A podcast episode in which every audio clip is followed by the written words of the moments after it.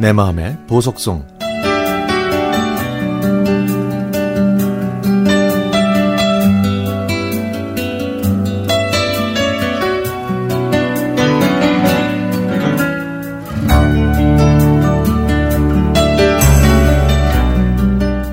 봄을 맞아 집안 정리를 하다가 엄마가 남겨두고 가신 신발과 옷가지 몇 점을 발견했습니다.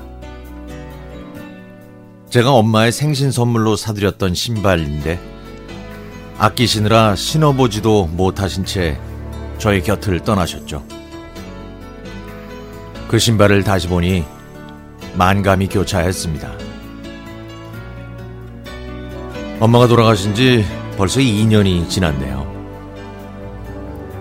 세상에 계신 85해 동안 자식들 건사하시느라 엄마는 자신의 인생을 살아보지도 못하셨는데 이별을 준비할 겨를도 없이 갑자기 떠나셔서 지금도 엄마의 빈자리가 실감나지 않습니다.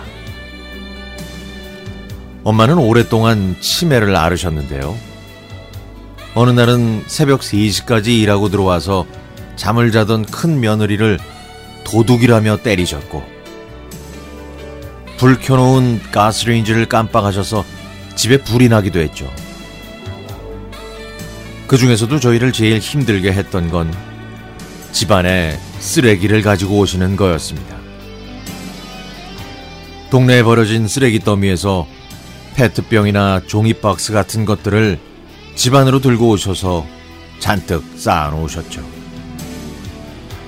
가족들이 다시 내다버리고 하지 마시라고 부탁드리면은 그 다음부터는 모두 잠든 새벽에 나가서 또 주워오셨습니다. 저는 한편으로는 엄마의 심정이 이해가 갔습니다. 예전에 큰오빠와 막내 동생이 중국에서 하던 사업이 부도나서 빈 털터리로 돌아온 적이 있었는데요. 당장 먹고 살 길이 막막한 오빠와 동생은 고민 끝에 미천 없이 시작할 수 있다는 말을 듣고 고물상 일을 시작했거든요. 하지만 그 일이 낯설었던 오빠와 동생은 재활용품을 찾는답시고 쓰레기 더미를 뒤지고 다녔죠. 그래서 엄마는 정신이 맑지 않을 때도 틈만 나면 두 아들을 도우시려고 쓰레기를 집으로 가져오셨던 겁니다.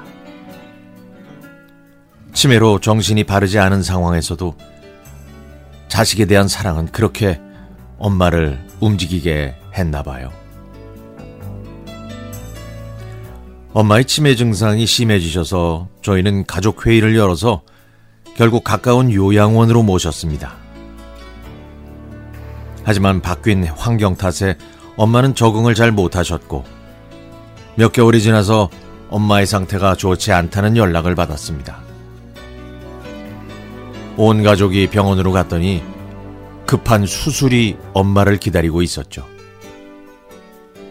그런데 갑자기 중환자실 복도를 울리는 방송이 들렸습니다. code blue, code blue. 중환자실에서 누군가를 급하게 찾는 멘트가 이어지고 여러 의료진이 달려오는 소리가 들렸죠. 설마 했던 저희의 예상은 맞았습니다. 갑자기 엄마의 상태가 안 좋아지셨고 그렇게 저희는 엄마와 이별했습니다. 집에 돌아와서 엄마와 마주 앉아 그날 있었던 일들을 얘기했던 모습은 이제는 다시 못 올 추억이 됐습니다. 고3이라 아침도 못 먹고 달려나가는 저를 쫓아와 기어이 밥 한 술이라도 먹여서 보내셨던 엄마의 그 다정한 손길이 몸소리치게 그립기만 하네요. 어려운 살림에 내 남매를 억척스럽게 키우셨고 온 집안의 손주들을 뒷바라지 하시면서도 불평 한번 하지 않으셨던 저희 엄마는 저희에게는 큰 나무였죠. 오늘도 엄마가 그리워서 엄마가 남겨두고 가신 신, 신발에 제 발을 넣어봅니다. 그러면 엄마의 따뜻한 숨결이 느껴질 것만 같거든요.